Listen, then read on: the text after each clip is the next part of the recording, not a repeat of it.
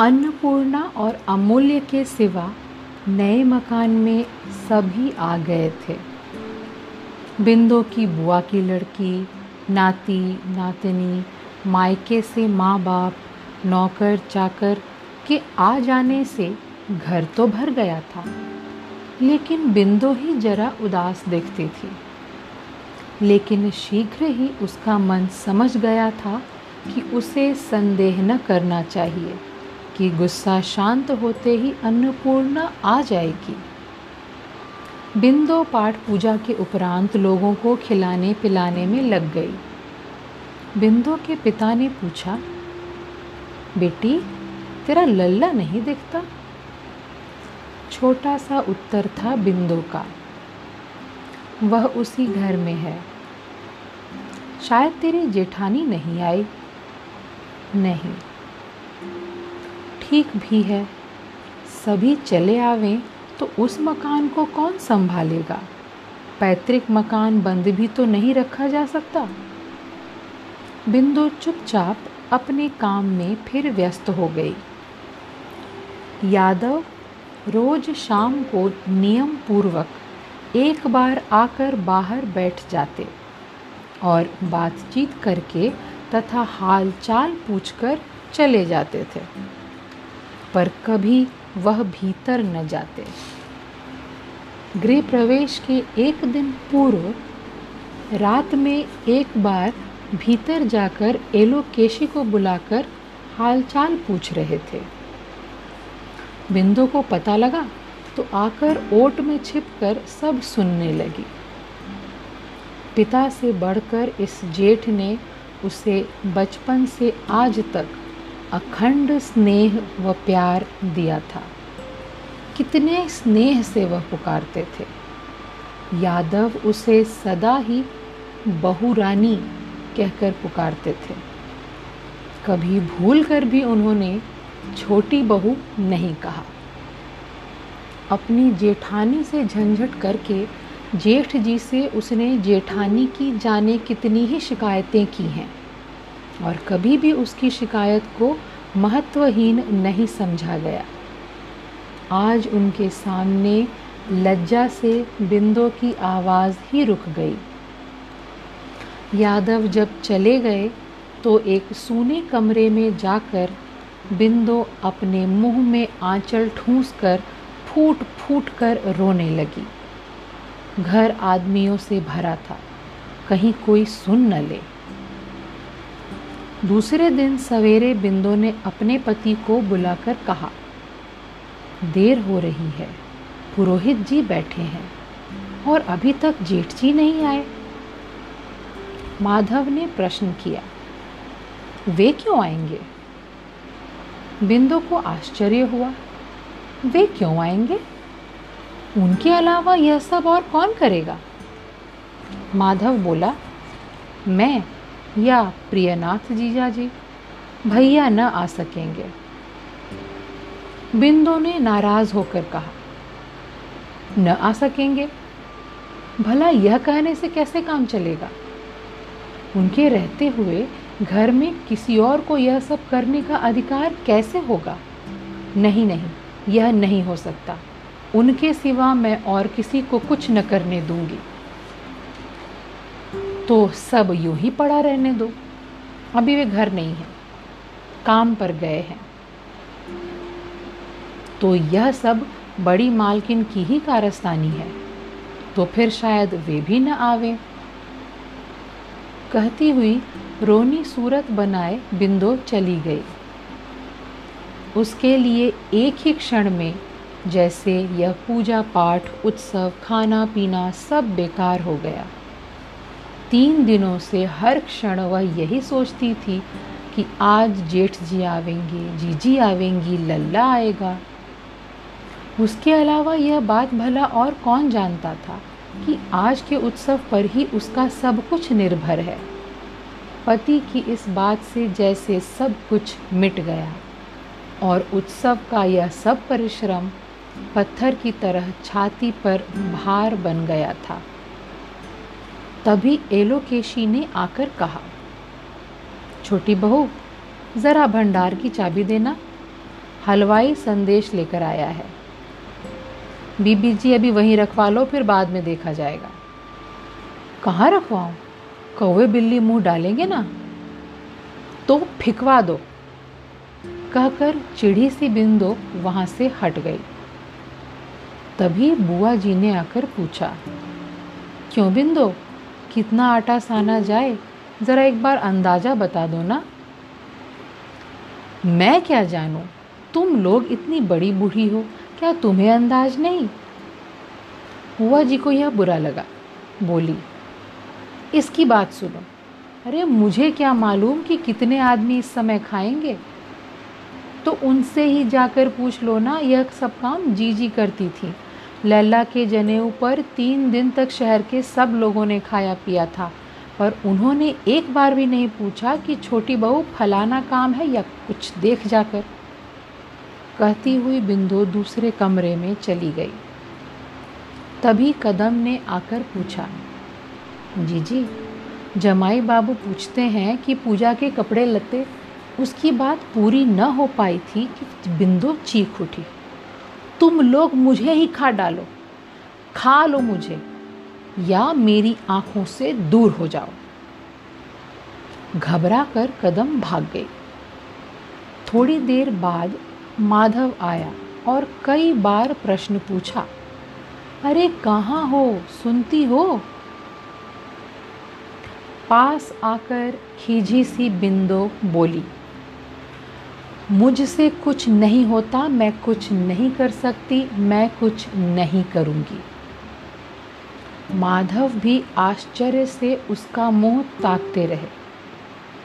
उसी गुस्से में बिंदो ने कहा, मुझे क्या करोगे? क्या फांसी दोगे? कुछ न बचे तो वो ही करो। कहती हुई, रोती हुई बिंदु वहाँ से चली गई। इधर दिन भी चढ़ने लगा था। प्रयोजनहीन, बिना काम के ही छटपटाती हुई इधर उधर भागती रही बिंदो और सब पर बिगड़ती रही। बिना बात ही लोगों की गलतियाँ पकड़ पकड़ कर बिगड़ती रही। किसी ने जल्दबाजी में अगर रास्ते में कहीं बर्तन रख दिए हों तो वह उसे आँगन में फेंक देती। किसी की सूखती धोती अगर छू गई तो उसे सिखा देने का इतना ही काफ़ी है। जो भी सामने पड़ता था डर कर भाग जाता था। अंत में पुरोहित जी खुद भीतर आए और तनिक रंज होकर कहा, बड़ी ही परेशानी है, कोई भी इंतज़ाम अभी तक पूरा नहीं हो सकता है और इतनी देर भी हो रही है। उसी उलझन में जरा मुँह घुमाकर बिंदो ने कहा, पंडित जी, कामकाज के घर में थोड़ी बहुत देर अबेर तो होती ही है। कहकर रास्ते में पड़े एक बर्तन को पाँव से हटाती हुई वह कमरे में जाकर ज़मीन पर ही निर्जीव सी पड़ गई। कोई दस मिनट ही बीते होंगे कि उसके कानों में कोई चिर परिचित स्वर सुनाई पड़ा। एकाएक वह उठ खड़ी हुई और जो बाहर झाँक कर देखा तो पाया कि अन्नपूर्णा आकर आँगन में खड़ी हो गई थी। दुख और अभिमान से मिश्रित रुलाई को उसने आँखें आंचल से सुखाकर रोका और गले में आंचल लपेट कर और हाथ जोड़कर आकर जेठानी से बोली, और कितनी दुश्मनी निभाओगी जीजी? देखो ना, ग्यारह बज गए और कोई काम अभी तक नहीं हुआ। मेरे जहर खाने से ही अगर तुम्हें शांति मिले तो फिर घर जाकर एक टोकरी में वही भेज दो। कहते हुए उसने चाबी का गुच्छा जेठानी के पाँव पर फेंक दिया और वापस अपने कमरे में चली गई। भीतर से दरवाज़ा बंद कर लिया और ज़मीन पर लोट कर रोने लगी। अन्नपूर्णा ने चुपचाप चाबी का गुच्छा उठाया, कमरे का दरवाज़ा खोला और भंडार में चली गई। तीसरे पहर तक लोगों का आना जाना व खाने पीने की भीड़ भी समाप्त हो गई थी। फिर भी जाने किस बेचैनी के कारण बिंदु बार बार भीतर बाहर ही आ जा रही थी।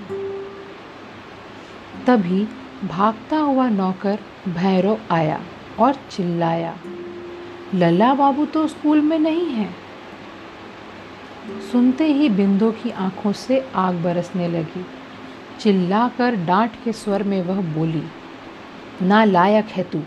इतनी देर तक भला कोई लड़का स्कूल में रहता है, जाकर उस घर में तो देख। भैरव ने कहा, उस घर में भी तो नहीं है, देख लिया है।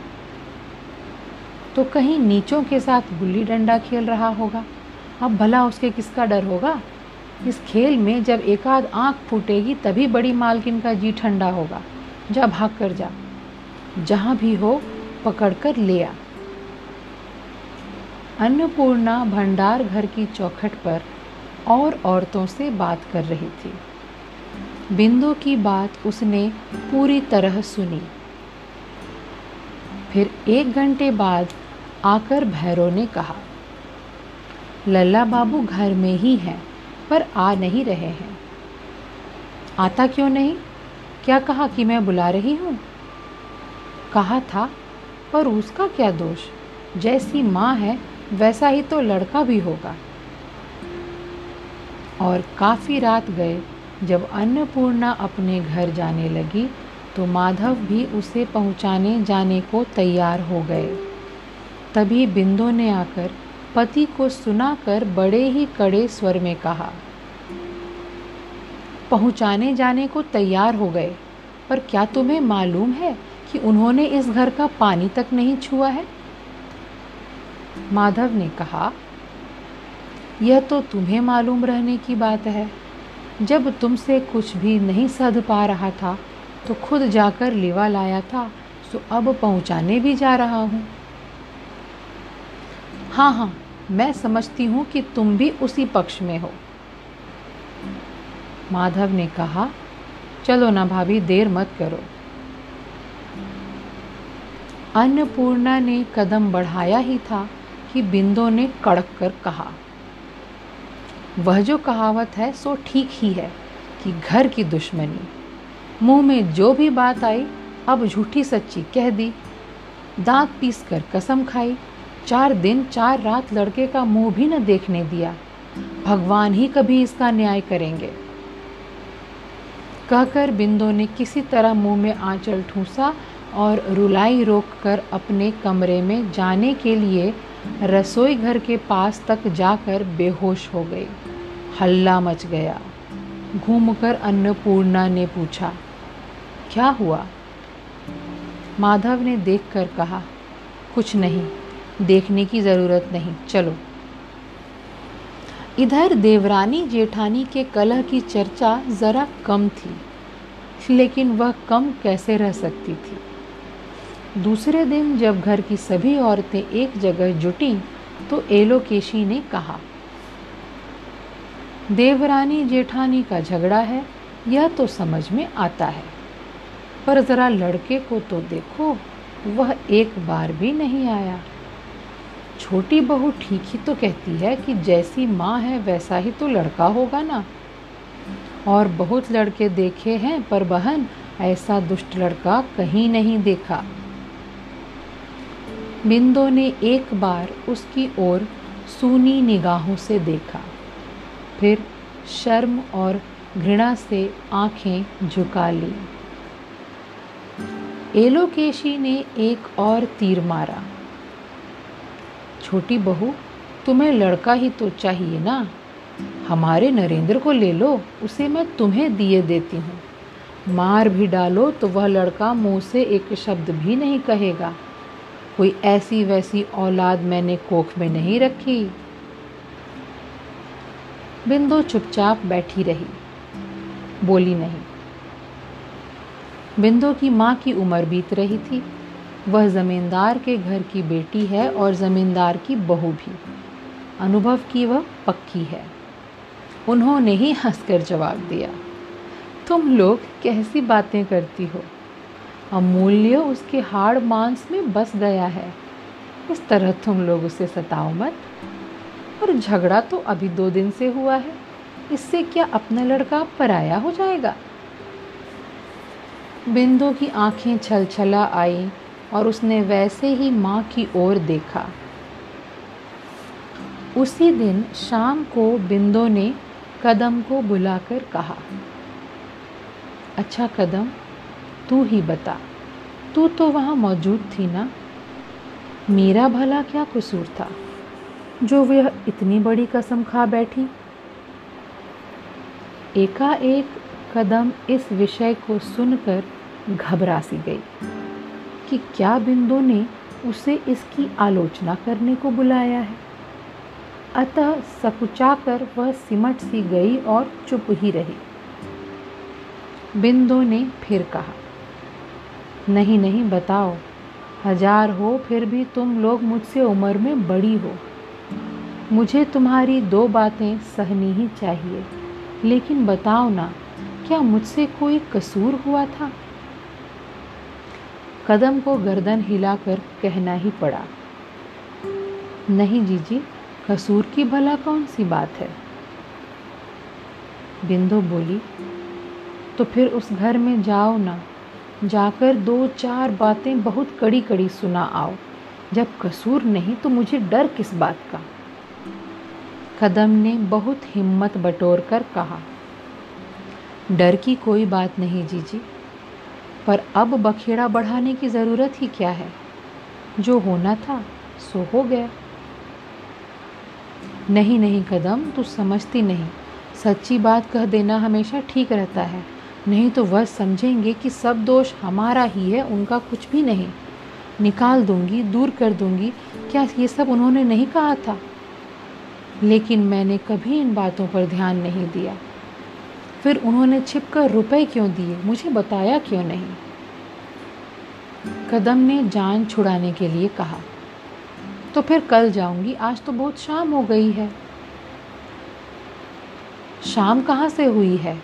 कदम, तू अब मेरी बात बहुत काटने लग गई है। अरे, जाड़े के दिन है, अंधेरा जल्दी होता है। ना हो किसी को साथ लेवा जाओ।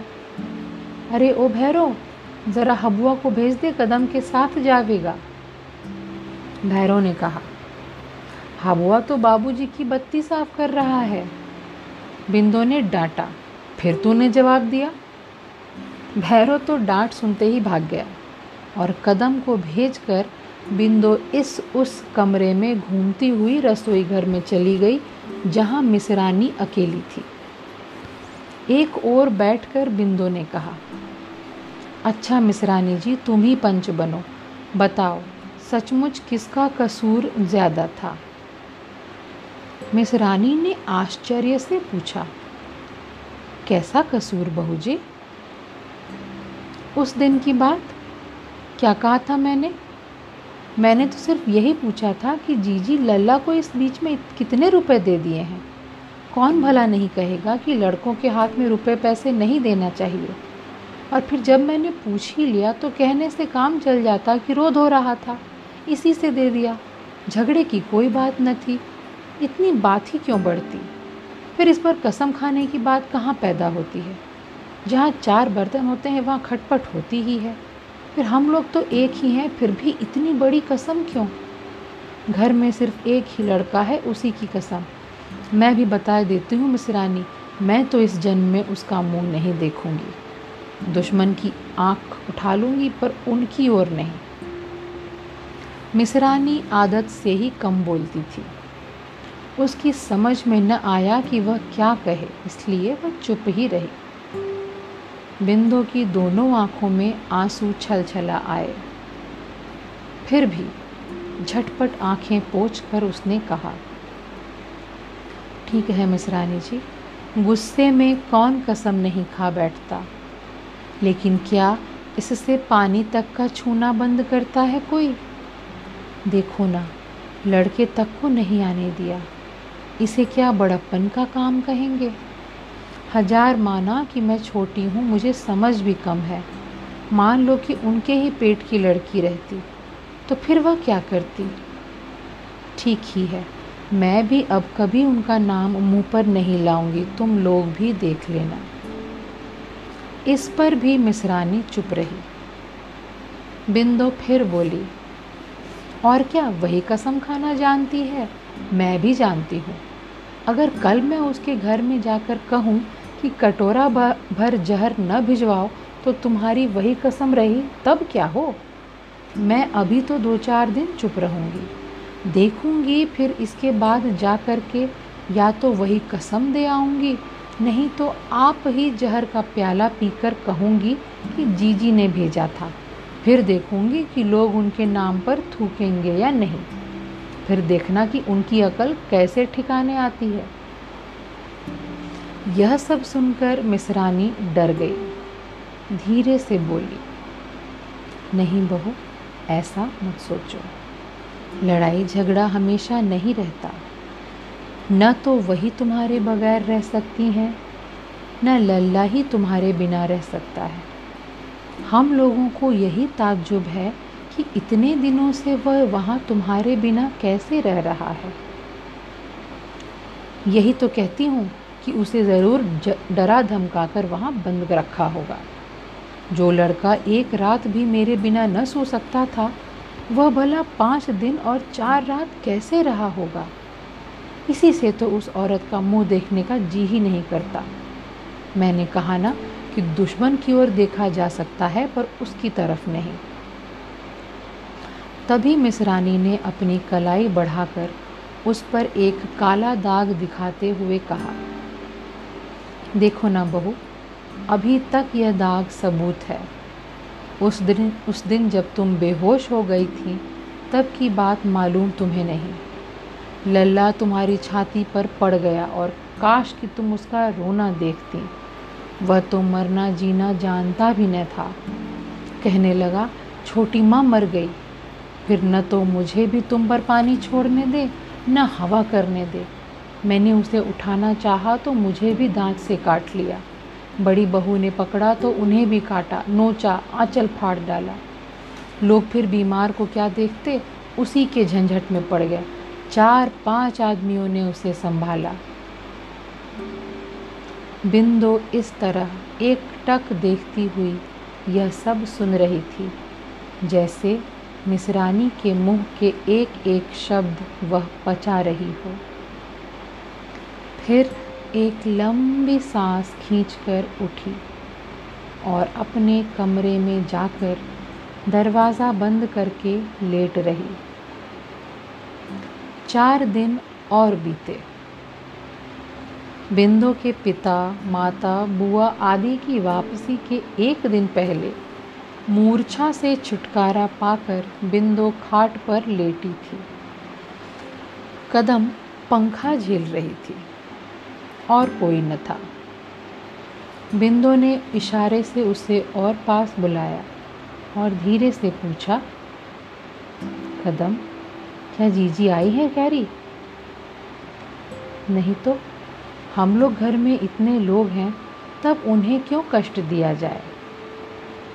थोड़ी देर की चुप्पी के बाद बिंदु ने फिर कहा, यही तो तुम लोगों की गलती है। जब अकल नहीं है तो सब जगह अपनी मत लगाया करो। इसी तरह तुम लोग किसी दिन हमें मार डालोगी। पूजा के दिन भी तो तुम लोग सब घर में भरी थी। लेकिन जब तक वह नहीं आई, भला कुछ हो सका था? कहाँ तुम लोग? कहाँ वह? उनके मुकाबले में रत्ती भर भी तुम लोगों में अकल नहीं है। तभी बिंदु की माँ ने आकर कहा, जमाई बाबू की तो राय है बिंदु कि तू भी कुछ दिनों के लिए हमारे साथ चली चल। क्या मेरा जाना न जाना सब उन्हीं की राय से है? उनकी राय से क्या होता है? जब तक मुझे अपने दुश्मन से हुक्म न मिले, तब तक कैसे जाऊँगी? माँ बात को समझ गई। बोली, क्या तू अपनी जेठानी की बात कह रही है? उनके हुक्म की अब तुझे ज़रूरत नहीं है। जब तुम लोग अलग हो तो अब इन्हीं की राय काफ़ी है। नहीं, ऐसा नहीं हो सकता। जब तक ज़िंदा हैं, तब तक चाहे जहाँ भी रहें, सब कुछ नहीं है। और चाहे जो करूँ, पर उनकी राय के बिना घर छोड़कर नहीं जा सकती। जेठ जी गुस्सा होंगे ना? और उसी समय पास आती एलोकेशी ने यह बातें सुन ली और बोली, इसमें क्या परेशानी है? तुम जाओ, मैं कहती हूँ ना। बिंदु ने कोई उत्तर न दिया, तब उसकी माँ ने कहा, ठीक तो है, आदमी भेजकर पुछवा ही न ले। बिंदु को बड़ा विस्मय हुआ, बोली, आदमी भेजना तो और भी बुरा होगा माँ। मैं तो उसे समझती हूँ ना।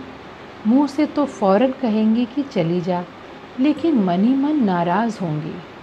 और शायद बाद में चार छह झूठी सच्ची मिलाकर जेठ जी से कहेंगी, सो माँ, तुम लोग जाओ, मेरा जाना न हो सकेगा। और जब मकान सूना हो गया तो जैसे घर उसे खाने दौड़ने लगा।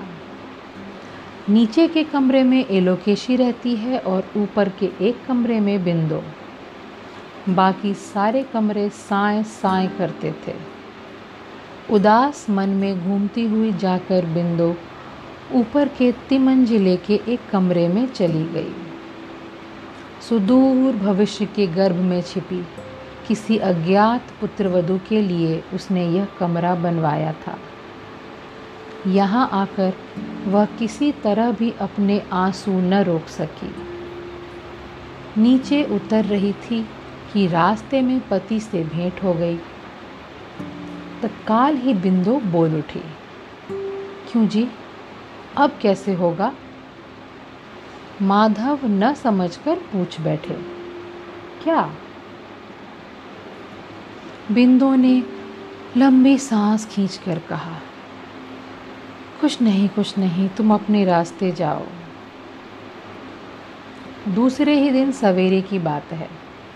माधव बाहर वाले कमरे में अकेले बैठ काम कर रहे थे कि एकाएक भीतर जाकर बिंदु ने अपनी रुलाई दबाते हुए कहा, जानते हो, जेठ जी नौकरी करने लगे हैं? माधव ने सिर गड़ाए हुए ही कहा, जानता हूँ। तो क्या यह उनकी नौकरी करने की उम्र है? माधव ने कागज़ों में ही निगाह गाड़े हुए कहा, आदमी की उम्र और नौकरी से भला क्या संबंध? नौकरी तो अपने अभाव के लिए करता है कोई। तो उन्हें क्या अभाव है? क्या कमी है? हम लोग क्या पराए हैं? लड़ाई तो हम देवरानी जेठानी की है, पर तुम दोनों तो भाई ही हो। हाँ सौतेले भाई हैं। कुटुंबी। सुनकर बिंदो सुन्न रह गई। फिर बोली तो क्या तुम भी अपने जीते जी उन्हें नौकरी करने दोगे? अब माधव ने सिर उठाकर बिंदो को ताका। फिर बहुत ही शांत स्वर में बोला, क्यों नहीं करने दूँगा? इस दुनिया में सभी अपनी अपनी अलग अलग किस्मत लेकर आते हैं। फिर जैसी तकदीर होती है, वैसा ही भोगते हैं। क्या मैं इसका उदाहरण नहीं हूँ? कब माता पिता का देहांत हुआ नहीं मालूम। भाभी से ही सुनता था कि हम लोग बहुत गरीब थे। लेकिन कष्ट व दुख की आँच तक मुझे नहीं लगी कभी। जाने कहाँ से सब मिलता रहा। सफ़ेद उजले कपड़े, स्कूल का खर्च, किताबों के पैसे, मेस का खर्चा, सब जाने कहाँ से पूरा होता था। फिर वकील होकर कमाई भी अच्छी की। फिर तुम भी जाने कहाँ से इतना सारा धन लेकर आ गई। सब दिन बदल गए। कितना अच्छा और पक्का मकान भी बन गया। लेकिन भैया को देखो ना, हमेशा चुपचाप हाड़ तोड़ परिश्रम ही करते रहे।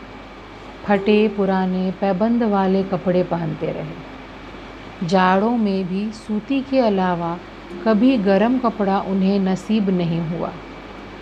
एक वक्त मुट्ठी भर खाकर सिर्फ़ हम लोग के लिए ही। सभी बातें तो अब याद भी नहीं हैं। और याद करने की ज़रूरत भी समझ में नहीं आती। हाँ कुछ दिन थोड़ा सा आराम कर सके थे कि ईश्वर ने सब कुछ मैं सूद ब्याज के वसूलना शुरू कर दिया है। इतना कहकर माधव चुप होकर कोई कागज़ खोजने लग गए। बिंदो हथप्रभ थी। पति की ओर से उसके लिए कितना बड़ा तिरस्कार अतीत के दिनों की इस सहज कहानी में छिपा हुआ है। बिंदु का एक एक रोम इस बात का अनुभव कर रहा था। फिर भी वह सिर गाड़े खड़ी रही।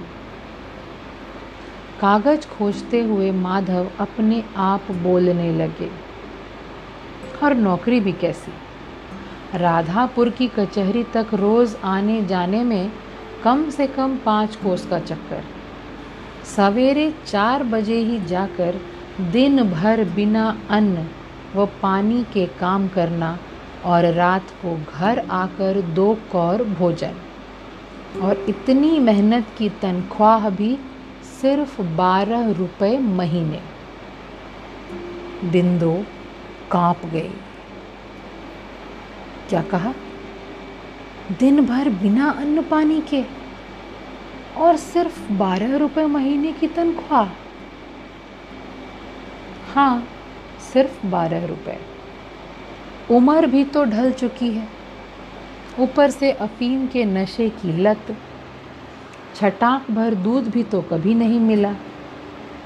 देखता हूँ कि भगवान तो इतने दिनों बाद भैया को वेदना का पुरस्कार दे रहे हैं। बिंदु की आँखों से आँसू गिरने लगे। फिर तो उसने वह भी किया जो उसने कभी नहीं किया था। एकाएक झुककर पति का पाँव पकड़ लिया और रोकर कहने लगी, तुम्हारे पाँव छूती हूँ, कुछ तो उपाय करो। वे कमज़ोर आदमी है, इस तरह तो दो दिन भी ना।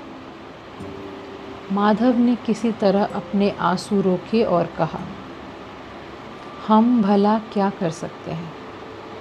भाभी ने तो हमारा एक भी अन्न न छूने की कसम खाई है। लेकिन बिना कुछ किए तो उनकी गृहस्थी भी नहीं चल सकती, यही सोचता हूँ। बिंदु वैसी ही रोती रही, बोली, मैं कुछ नहीं जानती। तुम मेरे देवता हो और वे तुमसे भी बड़े हैं। छी छी जो बात मन में लाई भी न जा सकती, वही बात मुँह बिंदु का आगे गला रुक गया। अच्छी बात है। कम से कम भाभी के पास तो जाओ। शायद इससे उनका क्रोध कुछ कम हो सके। तुम्हें वही करना चाहिए जिससे वे प्रसन्न हों। मेरे पाँव पकड़कर हमेशा बैठ रहने से भी कुछ बात न बनेगी। बिंदु उसी क्षण पाँव छोड़कर उठ खड़ी हुई। बोली, पाँव पड़ने की तो मेरी आदत ही नहीं है। अब मैं समझी कि उस दिन रात को उन्होंने क्यों पानी भी यहाँ नहीं पिया। लेकिन तुम सब जानते, समझते हुए भी दुश्मन की तरह चुप क्यों रहे? मेरा कसूर बढ़ता गया और तुमने बात तक न बताई। माधव अपने कागज़ों में ही उलझने की कोशिश करता रहा। बोला, यह चुप रहने की विद्या भी मैंने भैया से ही सीखी है। भगवान करे, ऐसी ही चुप्पी में एक दिन इस दुनिया से विदा हो जाऊँ। बिंदु ने आगे बात करना उचित न समझा। चुपचाप उस स्थान से उठकर वह कमरे में आई और भीतर से सांकल चढ़ा लिया। माधव उठने को हुए कि तभी बिंदु पुनः आई। उसके नेत्र रक्तिम हो रहे थे। उसकी दशा देख माधव का हृदय द्रवित हो उठा, बोले, तुम जाओ एक बार उनके पास। तुम उनके हृदय को नहीं जानती। एक बार उनके सामने खड़ी भर हो जाओ, बस। सब कुछ ठीक हो जाएगा। बिंदो ने करुण होकर कहा, तुम ही चले जाओ ना। मैं लल्ला की सौगंध लेकर कहती हूँ। माधव ने बिंदु के कहने का आशय ताड़ लिया। शब्दों में रुष्टता लाते हुए कहा, हज़ार सौगंध खाने पर भी मैं भैया से कुछ नहीं कह सकता। मुझमें इतना साहस नहीं है कि वे जब तक मुझसे कुछ पूछें ना, तब तक मैं स्वयं उनसे कुछ कहूँ। बिंदो वहाँ से हटी नहीं। माधव बोला, तुम नहीं जा सकती? बिंदो ने छूटते ही कहा, नहीं। और वह तुरंत उठकर चली गई।